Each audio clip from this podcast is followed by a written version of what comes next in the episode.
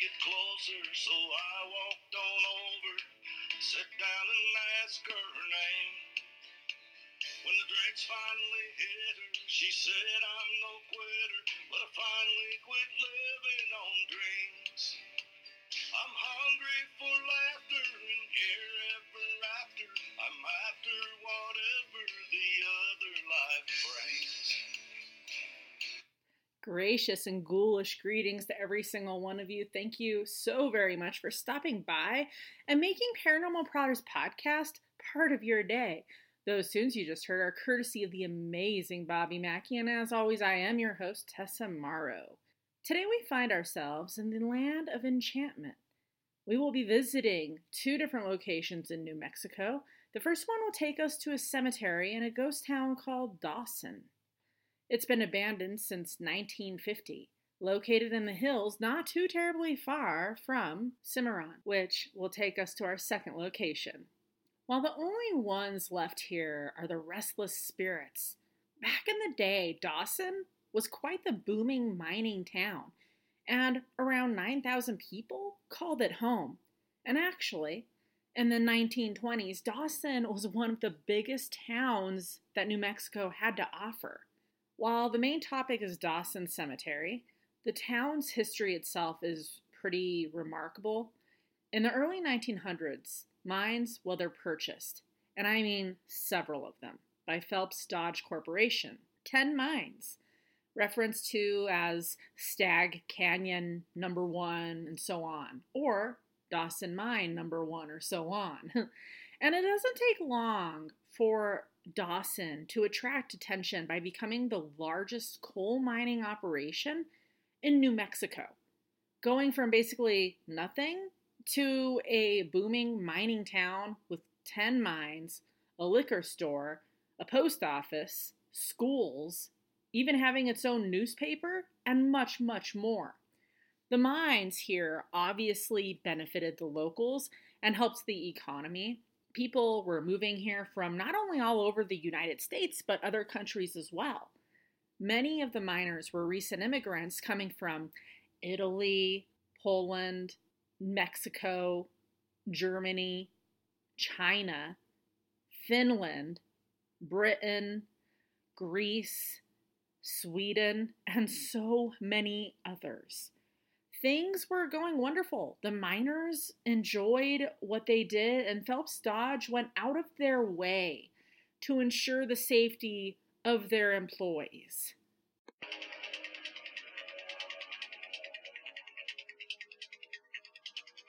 October 20th, 1913, New Mexico mine experts they come over and visit the Dawson mines specifically mine number two. And they're quite impressed with how modern the equipment is, the safety measures that are being taken, and so on.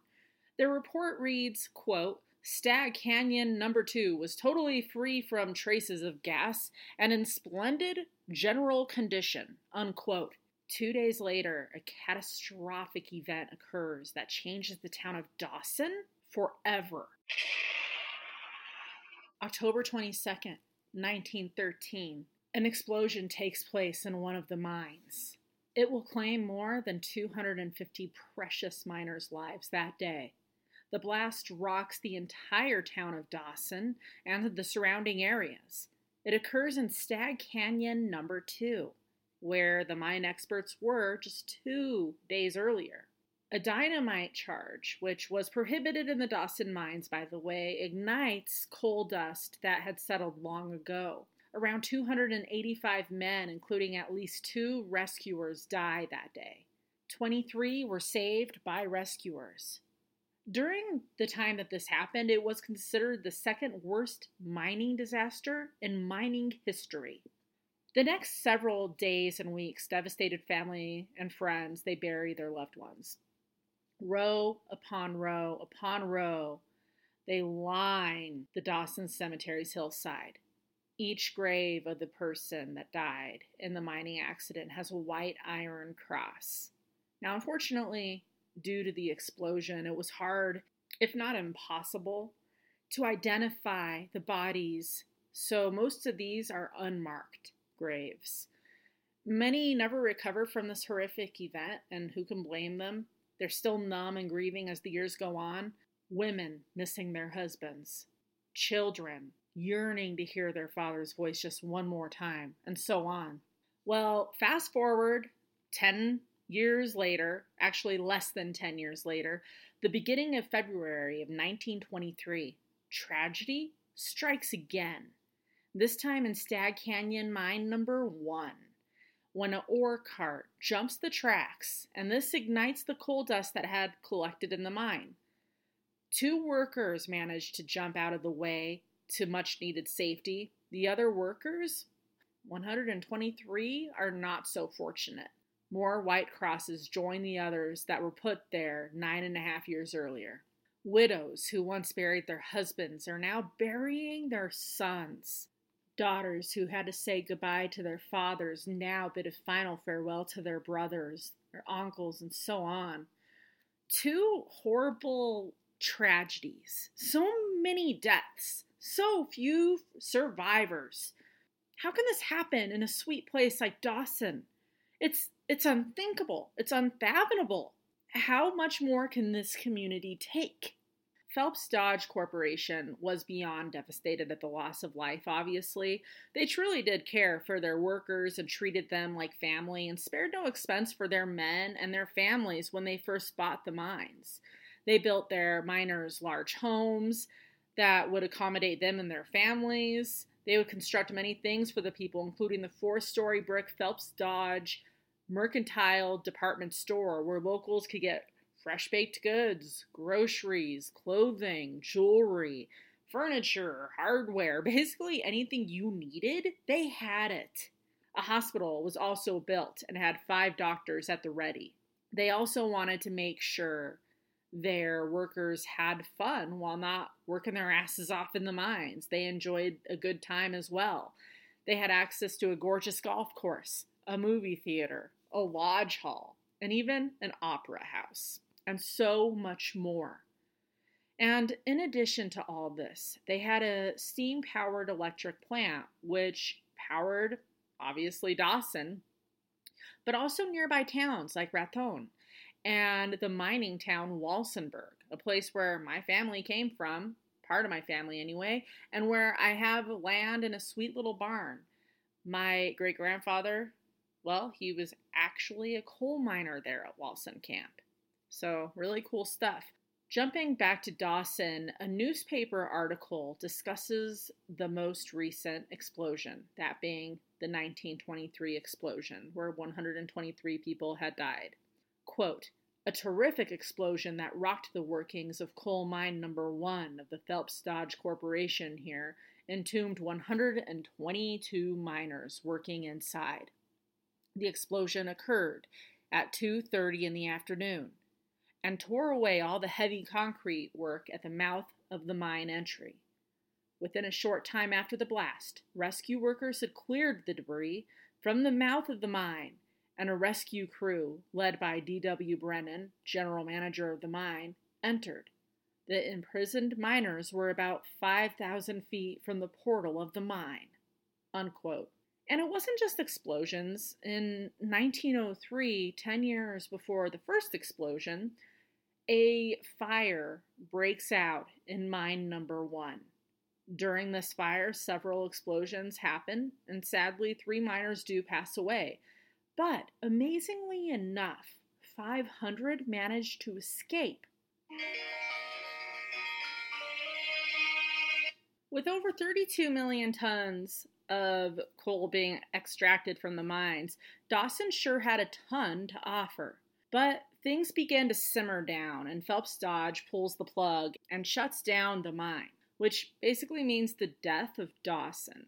The town that was once drawing people in from so many different countries is now completely abandoned and is added to the list of the growing ghost towns.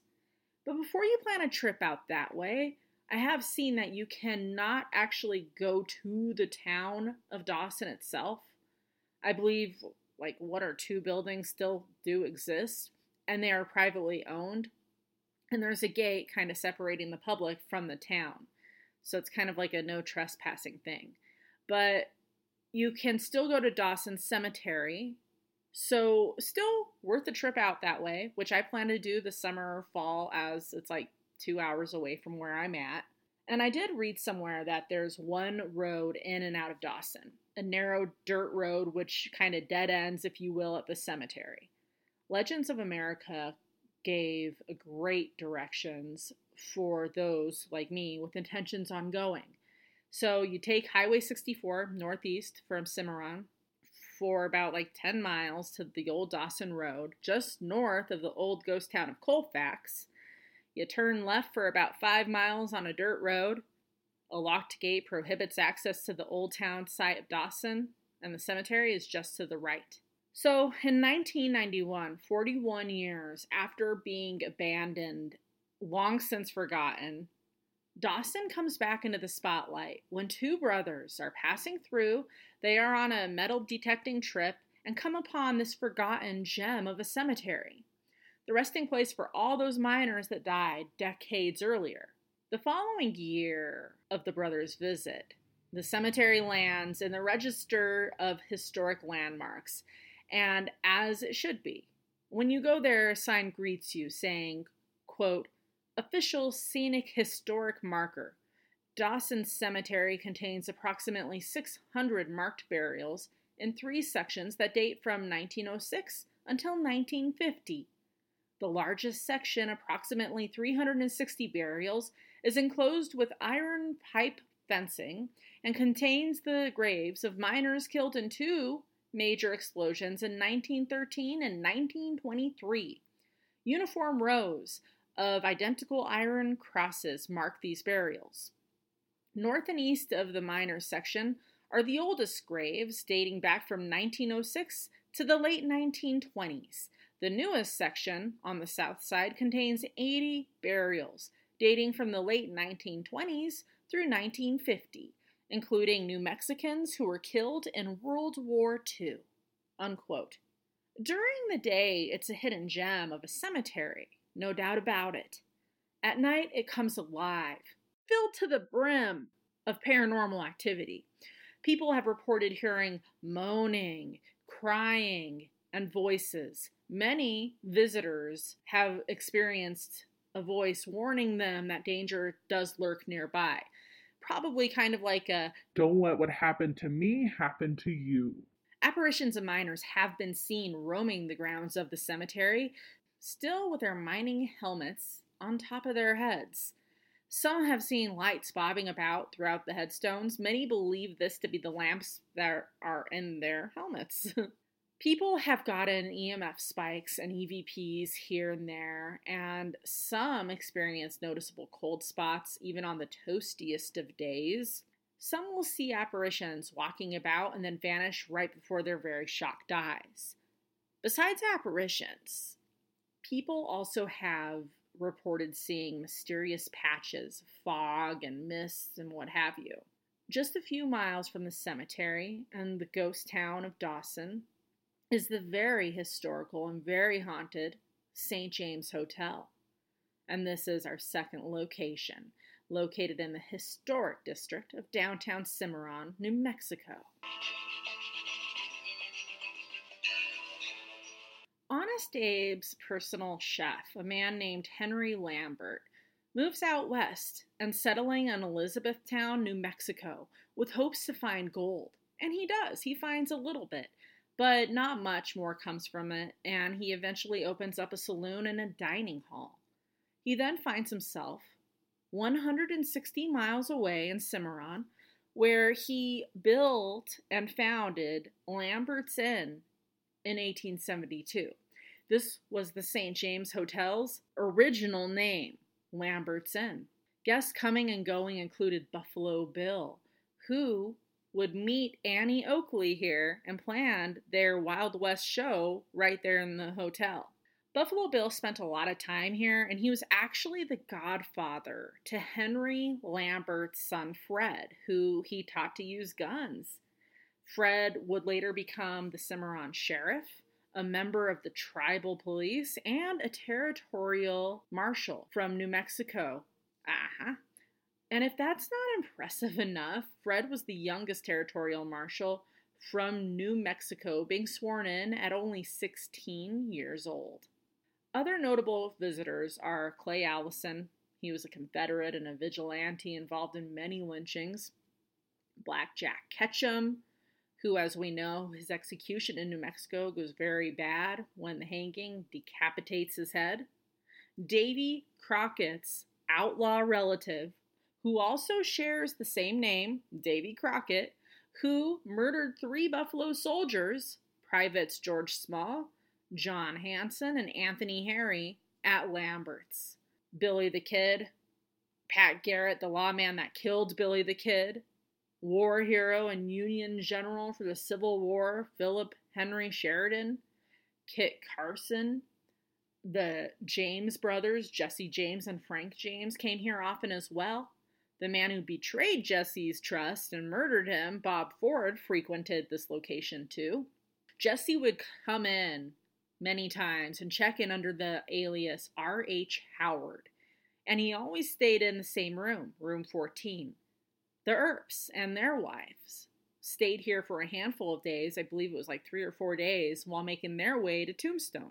And speaking of Tombstone, real quick, I just want to say that if you go to myheraldreview.secondstreetapp.com, and you have to spell second, go check it out. It's Best of Tombstone 2022, and be sure to vote for my good friends, Wyatt Earp's Oriental Saloon and Theater. The deadline ends July 24th.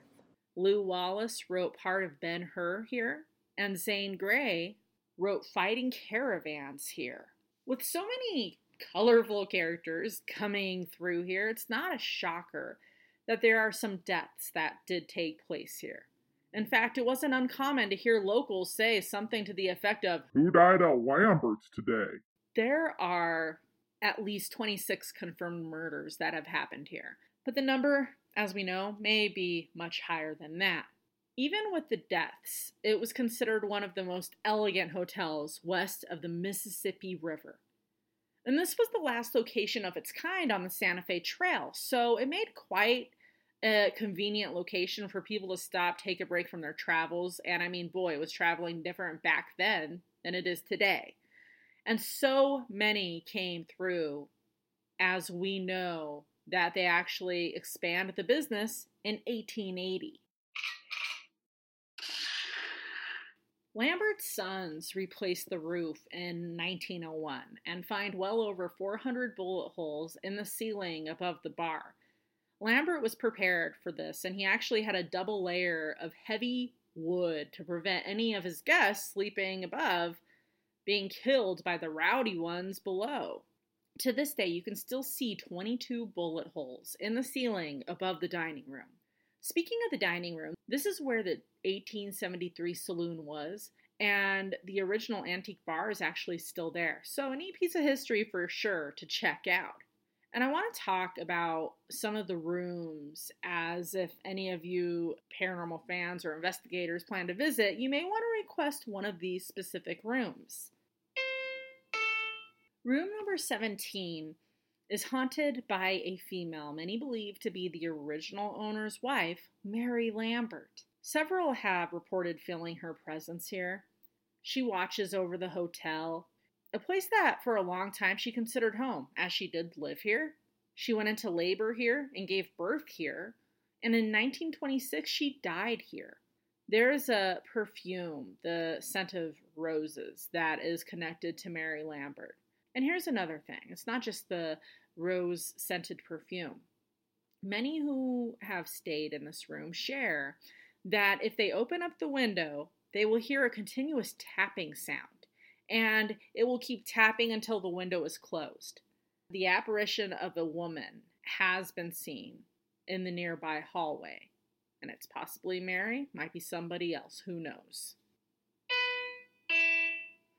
Another room that's worth mentioning is the Zane Grey room. One past guest shared that they noticed a small mirror in the bathroom that continued to kind of just rock back and forth all by itself while nothing else in the room was being affected. This same individual shares quite an experience. They they say that they have stayed here several times, and the last time stayed in the Zane Grey room.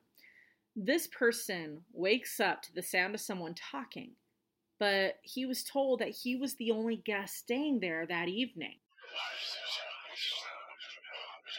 To him, it sounded like a card game was going on, so he quickly gets dressed and opens the room door and looks down the hallway where he sees a woman in 19th century period clothing holding a service tray.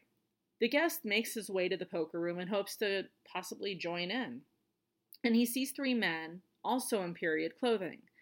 They are indeed playing poker and invite him to join. They let him know it's a $20 ante, but unfortunately, that is all the man had on him, so he kindly declines. The next morning, as he is checking out, he asks the front desk clerk about last night's game and How it went. and he is told that there was no game and that he was the only guest on that floor. And while you can stay in these two rooms, the Zane Grey room and room 17, there is one room that is strictly off limits and even staff avoid it like the bubonic plague. Don't you dare touch me! Stand back! Room 18, kept under lock and key, not available to the public whatsoever. No hefty price tag or ass kissing can get you any access into this room, and I'm going to tell you why. One night long ago, it's said that a poker game was taking place. The owner thought he had a killer hand, totally unbeatable. He's feeling that that poker high and he's excited and he puts the ownership of the hotel on the table, something that he would immediately regret. Almost everybody folds but one man. Unfortunately, the owner loses and a gentleman named Thomas James Wright wins the game and guess what? Yeah, the rights to the hotel. With plans to take care of the final details the next morning, Wright heads back to his room. He's on cloud nine, baby. He just won this hotel. How how lucky can he be? As he opens the door to his room, room 18, a loud sound deafens his ears. And he falls to the ground. Bloody hell, somebody just shot him. He drops to the ground and dies, I believe, right there in the doorway of his room. Now, it's believed to be the most haunted room at St. James, and everyone, including staff, they avoid it. And apparently, after a violent encounter, it was permanently shut down to the public.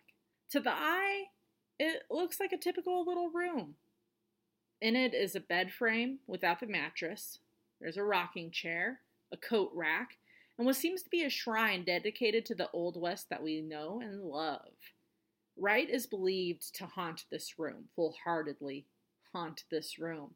And this murder victim is not a happy go lucky spirit. He is extremely aggressive and angry and has made it excruciatingly clear that he does not appreciate intruders invading his room. Doesn't matter if you're a guest or the owner of the joint, you're an invader and you don't belong here. He probably has trust issues after being gunned down, and I mean, who can blame him, really? Well, one past owner says that while in room 18, she's actually pushed to the floor. And there are several times where she had seen an orange ball of light floating in the upper corner. The owner talks about the hotel, specifically the notorious Room 18, in a 1988 newspaper article. Quote, Every time I went in that room, the hair on the back of my neck stood up. But I was determined that nothing was going to stand in my way of renovating. I was trying to be this self sufficient woman, and I remember standing there with my hands on my hips and saying, If you want to be positive, you can stay. But if you want to be negative, you've got to go. In the same article, she shares an account that had to do with a surgeon visiting from California. After a short time of being there, he approaches her and lets her know that she has trouble brewing upstairs, and after some convincing, she finally allows him in room 18. She described the scene. Quote, There was a presence whirling in the left corner near the ceiling, and it came down and knocked me to my knees. I got up, and it came back and knocked me down again. Unquote. The man requested she leave him in the room by himself for a little while, which she did, and he stayed for, I would say, an hour. When he saw her next, he warned her not to challenge the spirit. If you want to be negative, you've got to go. In an article coming from the Albuquerque Journal, it discusses how a local psychic was traveling one day, a day which happened to be Friday the 13th, to St. James, and while 40 or so miles away from the hotel, this woman was sensing an extremely strong spirit in room 18. She said, I'm getting this feeling, this impression that he's been injured or that he's in pain. On her arrival, after she's greeted by the owner, she puts some tobacco in a nearby potted plant as an offering to the spirits. The owner, Ed, lets her in room 18, and she said, This, I feel a terrible pain from him. He's wounded and he's unhappy. He's still locked into that timeless zone, dimension. I don't know if there's a name for it, but he's locked in. And any time a new energy comes into this room, it's very threatening to him. He doesn't know that he's dead. And he that makes sense. He was shot, I believe, from behind. I mean, she believes a man named Walter was involved in Wright's untimely death. And on Halloween of 1991, the Clovis News Journal releases this statement quote, Room 18, closed to the public, is hardly bigger than a walk in closet, unquote. The owner, Ed, shares how two of his birds, who I believe were healthy, suddenly dropped dead immediately after he had shown a few people room 18. Now, the second floor is an area where people have experienced cold spots, and at times you may catch a phantom smell of cigar smoke. And yes, St. James is a no smoking hotel. A past manager puts it nicely You never see them, but you do feel and hear them. A former owner once saw an apparition of a cowboy standing behind her as she looked in the mirror in the bar area. St. James Hotel is home to several resident spirits. There is the spirit of a child named Johnny. Now, this is believed to be Mary and Henry Lambert's son. He is a sweet little rambunctious, mischievous child, and he enjoys running up and down the hallways. One eyewitness shared that they encountered the small child one time about two years old. He had long gold curls and was wearing a long gown, and he was sitting at the bar, just kind of spinning a little bottle. The person seeing this unattended child thinks it must be a guest kiddo and tells the little boy to basically go back up to your room, go back to your mommy and daddy. This person noticed that there were burn marks all over his face and Johnny jumps off the stool and vanishes into the floor. Word is that Johnny Lambert was running around one day and ran right into a person, maybe a cook, I don't know, maybe it was a staff member in the kitchen. Either way, this person was carrying a very large pot of piping hot food, which went all over the child, and he did unfortunately die from these injuries.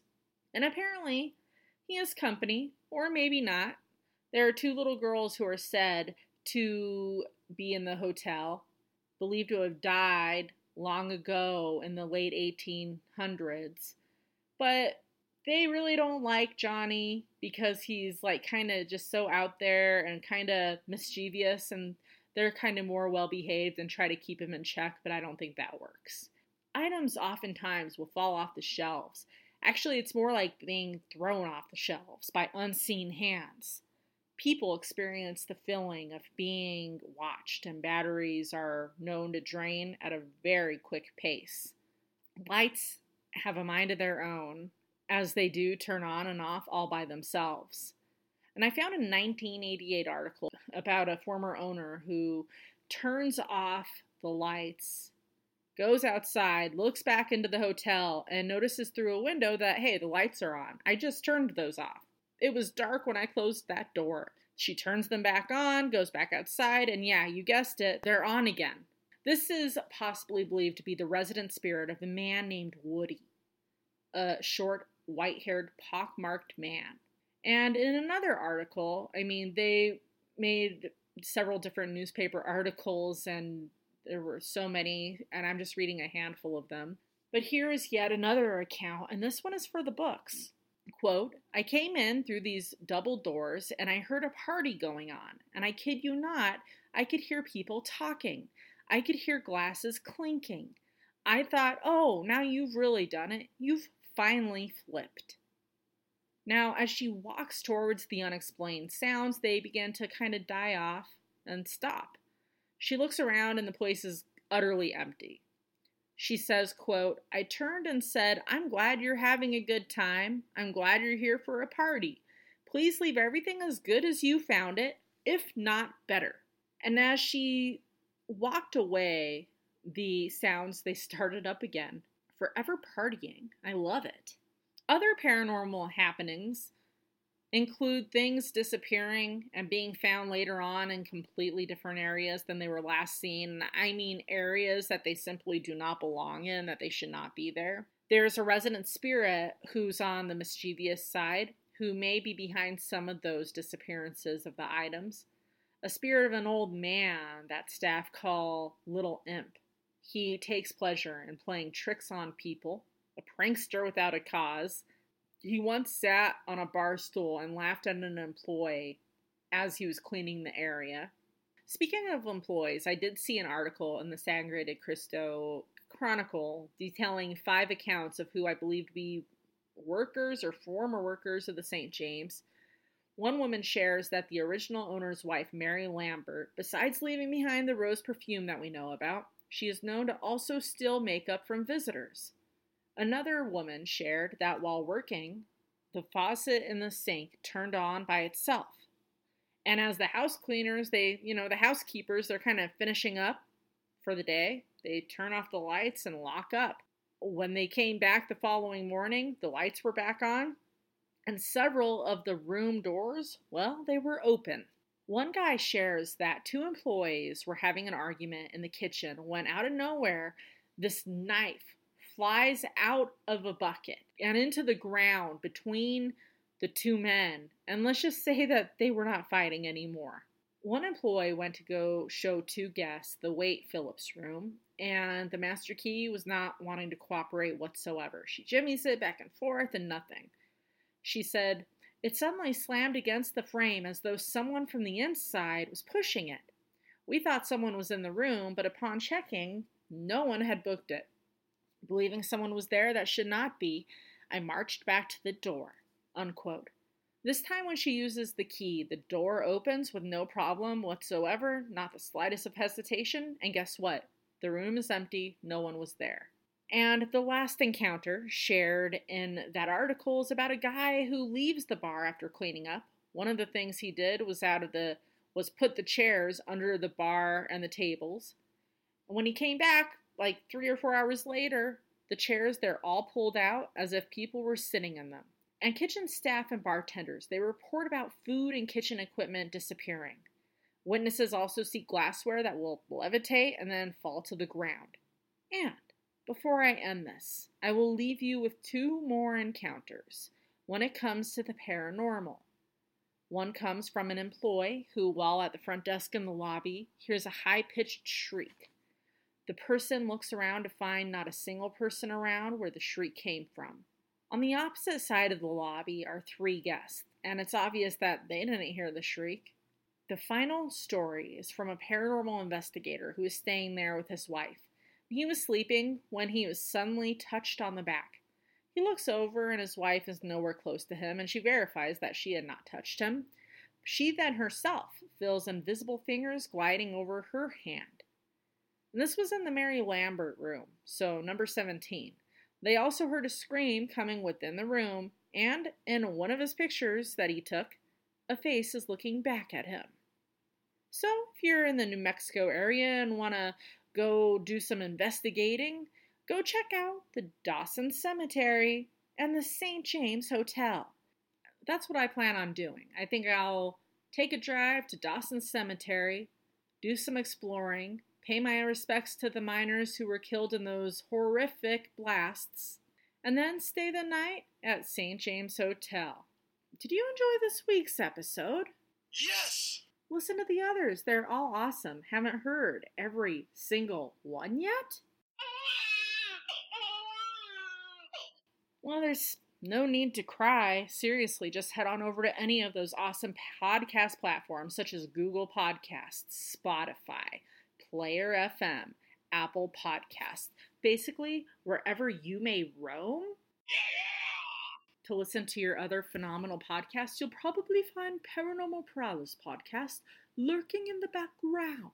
This week's special city shoutouts go to Windham, New Hampshire, Buenos Aires, Argentina, Buffalo, New York, Central Point, Oregon, and Wellington, New Zealand. Thank you so much for stopping by. Obviously, it's greatly appreciated. You guys are all so phenomenal, and we will See you next week.